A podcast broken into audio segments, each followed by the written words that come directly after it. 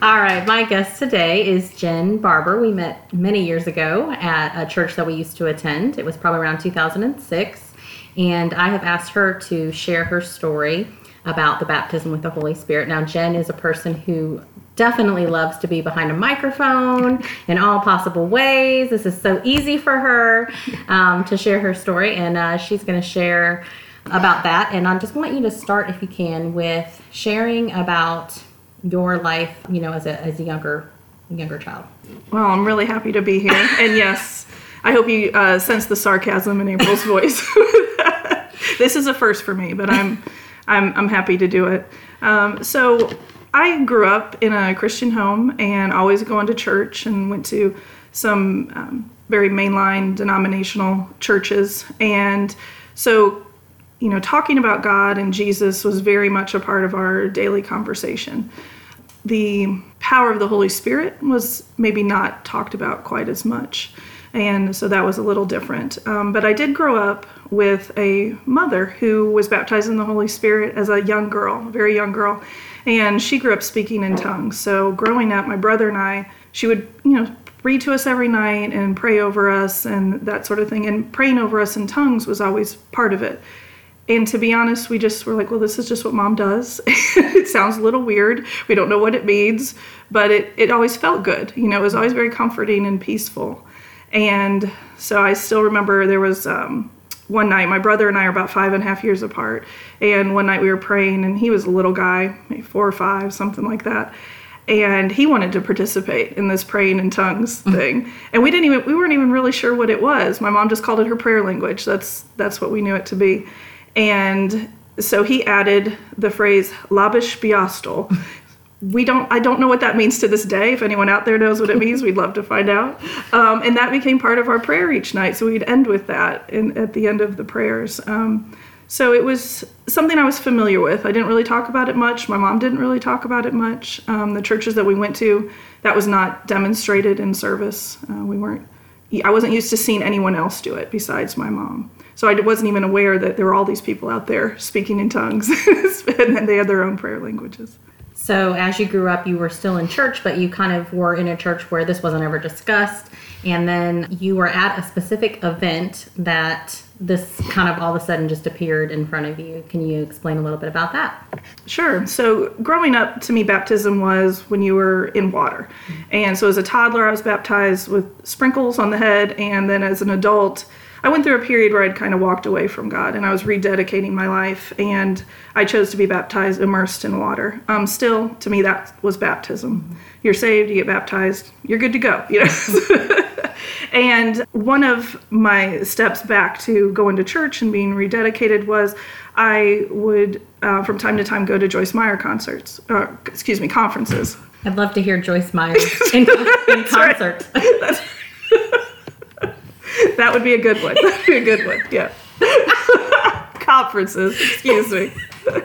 And so I had been to several of her conferences, and I would often go with friends, and we'd make a day of it. I lived on the Outer Banks, and we'd drive into Virginia Beach, and it would just be a fun day with friends. Well, on this one occasion, everybody backed out at the last minute.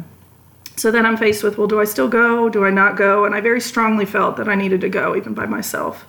So in true nature for me, I was running late and got there right about the end of worship, and I'm hightailing it up there, and you know, you're kind of frantic trying to get into your seat and get settled, and I ended up way, way up. It was in a coliseum in Virginia Beach, way up in the rafters almost, to the point where there was no one behind me and nobody really on either side of me. There were some people maybe 2 rows in front of me, so I just had sort of sat off by myself. And the second I'm down in my seat, Joyce comes on stage, and she starts speaking about the baptism of the Holy Spirit. Not really thinking much about it. It wasn't something I was familiar with. It was not something, I know other people, they long for it for years, and to me it just wasn't even on my radar. Mm-hmm. And she starts explaining it and going into teaching about it and how it's different from baptism in water and all of that, and that goes on for several minutes, and I'm getting stirred. You know, I started off with just being calm and peaceful and just happy to be there. And all of a sudden, I'm like, why am I feeling emotional all of a sudden? And then she has the call for, if this is something that you desire, to stand up. And I felt that nudge, but I stayed in my seat. And she paused and she said, Okay, some of you aren't standing. I'm going to give you a minute. And then I felt even more convicted. And then she's like, all right, now stand up. And I stay seated. She paused again. And she said, this is the last time. You need to stand up if you want it now. And I felt two hands on my back push me out of my seat. And again, there was no one behind me. And then you're freaked out. I guess I'm standing up. And at the same moment, so I'm standing, I went from being kind of calm to just crying like I've never cried in my whole life. And though they were cleansing tears, it wasn't sorrow and sadness. It wasn't any of that. It was just a release is what it felt like. And as she's praying, I have my eyes closed, but I can still see the whole Colosseum. And I'm seeing, with my eyes closed, angels just flying all over the Colosseum. This is not anything I'd ever experienced before, so know that if someone was telling me this story prior to this event, I would have thought, okay, they're interesting. That's an interesting person. So this was a first. All of this was a first for me. And so the angels are flying around, and then she does the, you are now baptized in the Holy Spirit. In that moment, it was as if 1,000 pounds was lifted off of my shoulders. And all this weight was gone. I felt light. I felt at peace. And prior to this, I was someone who really did get anxious very easily. And I would not only carry every burden in my own life, I would carry all my friends' burdens. And my mom always called me the mama, and with my friends. And I was always worrying about them and almost worried about them more than they were worried about themselves sometimes. And so that has all changed. And that was, from that day on, I was not the same person. And so while life threw the same kind of stuff it always had, I handled it differently. And it wasn't out of anything that I did. It wasn't any works of my own. It was purely God changing me on the inside. Mm-hmm. And some things in my life have been gradual changes. That was a very dramatic, profound change that happened that day. So after she prayed that prayer and you had all this amazing stuff happen, you sit down in your seat. Were you able to concentrate on the rest of the conference? No, not at all. No, I don't remember anything else from that conference, or concert, as I like to call it. And I, after the break, and we had before the afternoon session, and I went out to lunch. I was on the verge of tears the rest of the day. Mm. And I remember going to lunch by myself and just sort of reflecting on everything that happened, trying not to cry in the middle of the restaurant that afternoon. And they were happy tears. There wasn't any sadness in them.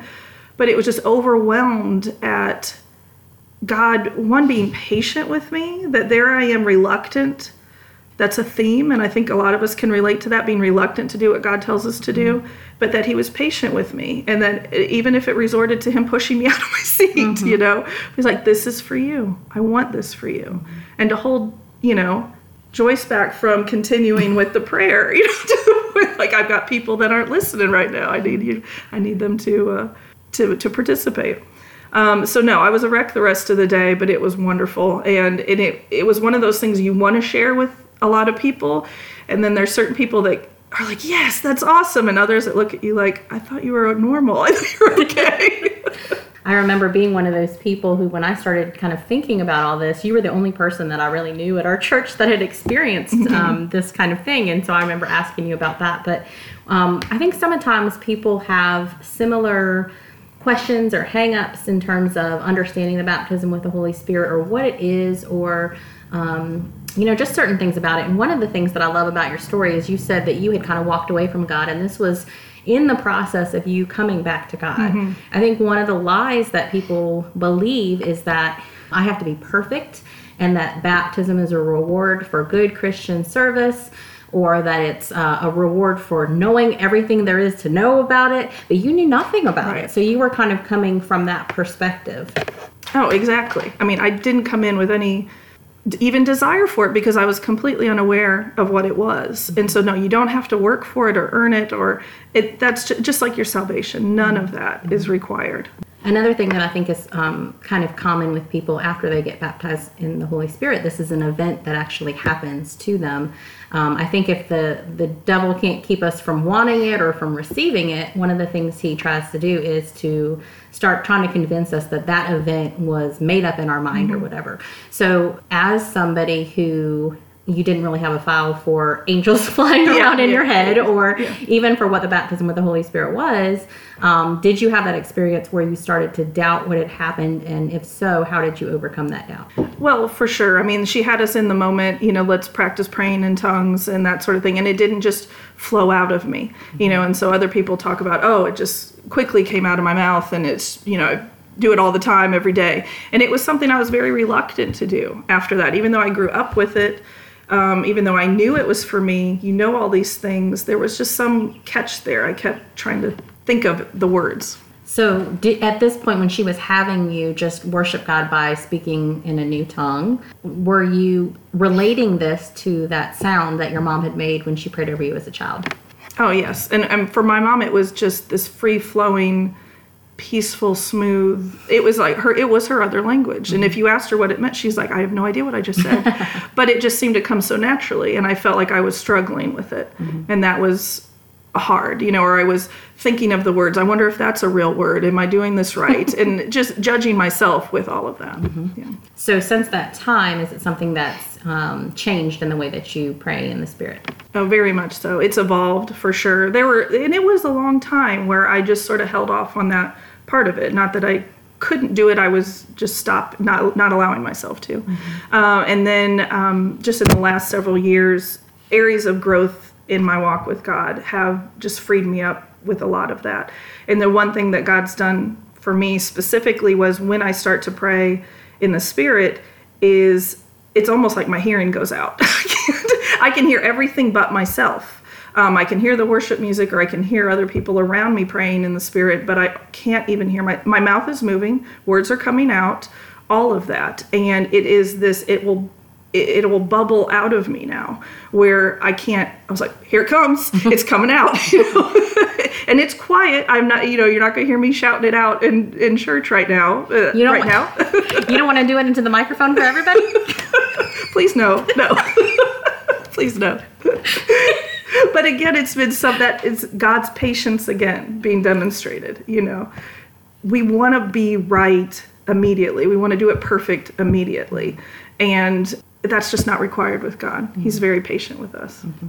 So how would you say the baptism of the Holy Spirit has, you kind of shared a little bit about how it's helped you in terms of anxiety. You don't worry. You are able to kind of cast your cares upon him. But you also were sharing a little bit, but if you could go a little more further into praying in the Spirit and how that has changed your prayer life and how that's changed some things. Well, definitely. Once I start to pray in the Spirit, I feel powerful. I no longer feel like I am begging God or pleading with him or any of that. It's like all that junk gets pushed out of the way, and it's this direct communication. And I may start off not feeling very strong, but as I continue, I feel stronger and stronger. And if I'm alone in my house, my hands are up, then it gets louder. You know? And it's almost like a warrior stance. It's not a please God, please do this, because he's already done it. And so he's, you know, he hears us and he just wants us to come in agreement with him. For somebody who maybe has come from a background where it wasn't just not talked about, but maybe it was, you know, don't do this or this isn't biblical or whatever, do you have any advice for your experience with this and how it's tied to your biblical understanding as well? Well, I can definitely say while I was somewhat comfortable with speaking in tongues or having other people do that, I wasn't used to them speaking out in church, so that was different for me. Or other demonstrations of the gifts of the Spirit, that was all new. And that to be patient with people and to just understand that when you've experienced it, it takes the stigma away, it takes the oddity of it away. And to just understand where people are coming from, that it's either a lack of experience or negative experience with that thing. And to just know that it is God's will, it is what he wants, and that you're just praying that people have the fullness of God and the fullness of their salvation and everything that God has for them. And that's one of the reasons for this podcast is so, you know, like you said, if people don't have any understanding or if they've had a negative experience, that they can come somewhere and they can hear about it in a way that's just people sharing their own stories. I know you shared this with me when we were at our old church, but you didn't share this with everybody. And like you said, you've shared it with people before and the response was, okay. So just wanted to thank you for being brave enough to come and to share your story. I know this is not your forte necessarily, but something that I knew that you were supposed to do and share your story. So thank you for that. Is there anything else that you would like to share in regards to this topic with anybody that may be listening? Well, I want to quickly share just how I ended up even doing this podcast so that you know how I even got here. So April first brought it to me. She's like, so when are you going to do my podcast? I said, never, not going to happen. Never, ever, ever. And I was adamant, never going to happen. And then I don't know, I was driving or whatever, and God just said, you know you're doing the podcast, right? I said, okay. Thank you, God. Yeah. April and I were talking, and the topic came up again, and I said, yeah, I'm doing the podcast because God told me to. Yeah. So that is, that closeness and just that communication with God, it's just amazing. And that, you know, and the baptism of the Holy Spirit, it just enriches that and deepens that and just provides all these other ways for him to communicate with you and for you to communicate with him, and it just enriches your life. And to just have our Father just who loves us so deeply and knows what's best for us and knows, I mean, it's incredible how much he loves us. And this is just another way of him to show that. Mm-hmm. And I love the point you made too, that he wants to do all this, but it just enriches what we already have. I think another thing that sometimes can hinder people is this feeling of judgment almost, like, well, you say if I don't have it, then I'm not as good as somebody who has it or whatever. And that's never the case. It's something that God wants to give as an extra thing to help and even make what your life with him is even more incredible. Prior to the event where I was baptized in the Holy Spirit, I was saved. I was a child of God. But what I was dealing with on a daily basis with the anxiety and with the worry and carrying everything all the time, it was not God's best for me. It was not everything that he had for me. So there was more. There was more he wanted for me to do. There's more that he wanted me to experience and just in my relationship with him. And so while I wasn't bad for not being baptized in the Holy Spirit, I wasn't doing anything wrong. I was just missing out. Mm-hmm. And there's so much more out there. And the unknown is scary. The unknown is intimidating, and you don't want people to think you're weird, and we can all relate to that, you know. But you just hit that point where you're like, this is so good that I'm just not really concerned with what people think right now. You know, God is that good, and I know I'm not crazy. I know I'm okay. So growing up in the churches that I did, it was not, speaking in tongues was not customary. It was not something that was done on a regular basis. And a lot of the people in those churches saw it as a little scary or even anti-biblical at that, depending on who you were speaking to. And my parents, when I was younger, they were part of a great small group. And there was one night they were having a little barbecue get together with all the families and all the kids. And the adults are sitting around, and the topic of speaking in tongues came up. And one of the gentlemen in the group, he got very uncomfortable, and he stood up and he was going to walk away. And my mom said, where do you think you're going? Mm-hmm. and she goes, sit down. She goes, because you know I speak in tongues, right? And that's not something that everybody in that group knew. And they were like, what? They're like, well, no, we thought you were normal. What? And they saw her as someone who definitely knew her Bible and very much was in tune with God and followed and prayed and sought God's will. And so it really challenged them to kind of rethink who they thought spoke in tongues, you know, that it wasn't a fringe type situation. Makes me think of a class that we were in where they were talking about the upper room and how it was the 120, and that was Mary was one of those people in the room, and how Mother Mary spoke in tongues. Like, that's just a weird kind of thought to have. Yeah. So Mother of Finlayson. That's right. That's right. One of the things that you shared was one of the benefits of being baptized with the Holy Spirit was teaching you kind of how to cast your cares on him and how to get rid of that anxiety. And that was beneficial for you, especially because what followed just about a year or so after your experience with the Holy Spirit. Yes, definitely. So you don't always know at the time what you're being prepared for. Mm-hmm. And thankfully, I didn't at that time know what I was being prepared for. But in the fall of 2002, I was diagnosed with cancer. And that became a battle that lasted almost a full 2 years mm-hmm. for my life. And according to the doctors, I wasn't going to make it. It was, 25% chance of survival and all that kind of stuff. God had other plans. But there were plenty of opportunities for me to be anxious, for me to be worried, for me to freak out. Mm-hmm. Plenty of opportunity for that. And the 2 years prior to that, where I was seeking him and hungry for him and just anything I could get my hands on or any conversation I could have or anything where I could get to know God better, I was after it the 2 years prior to that diagnosis. And so that definitely, I had all that to go back to in my time of need. And so during that walk, that battle with cancer, it took all this head knowledge that I had and it put it in my heart. And it made all those promises of God real. Again, it was another experience that you can't, once you have that experience, you can't take that from somebody. Mm-hmm. There's no amount of somebody doubting that's going to change your opinion of that or what God can do. So walking through that, definitely there were times that I was scared. I mean, that would be unrealistic to say that there weren't, but that I had my father to go to. And there was a time I was walking around Lake Lynn. I used to live over there. And I was just having a rough day. And I was walking my dog and with my little hat on because I didn't have any hair at the time. And it's not what a 20-something-year-old woman wants to be doing at that point in her life. And crying behind my sunglasses going, Dad, I need you. Daddy, I need you. And I physically felt him hold my hand. And there were those hands again. And it was exactly what I needed. And it just brought me through. I was like, okay, he's right there. He's right beside me. He's not going to drop me. And there were just numerous times like that where he either spoke through other people or he spoke to me directly or through his word, even through TV programs. I mean, it just didn't matter. He was constantly talking to me. And that's what he wants to do for everybody. Thank you again for sharing your story. I'd love for you to close just by praying for people who are listening that may feel like you felt all those years before, because I know that there's a way that you can pray, that only you can pray for people that are listening. Oh, Father, we love you so much. And we just thank you that you love us in a way that we can't ever imagine. Thank you for your patience.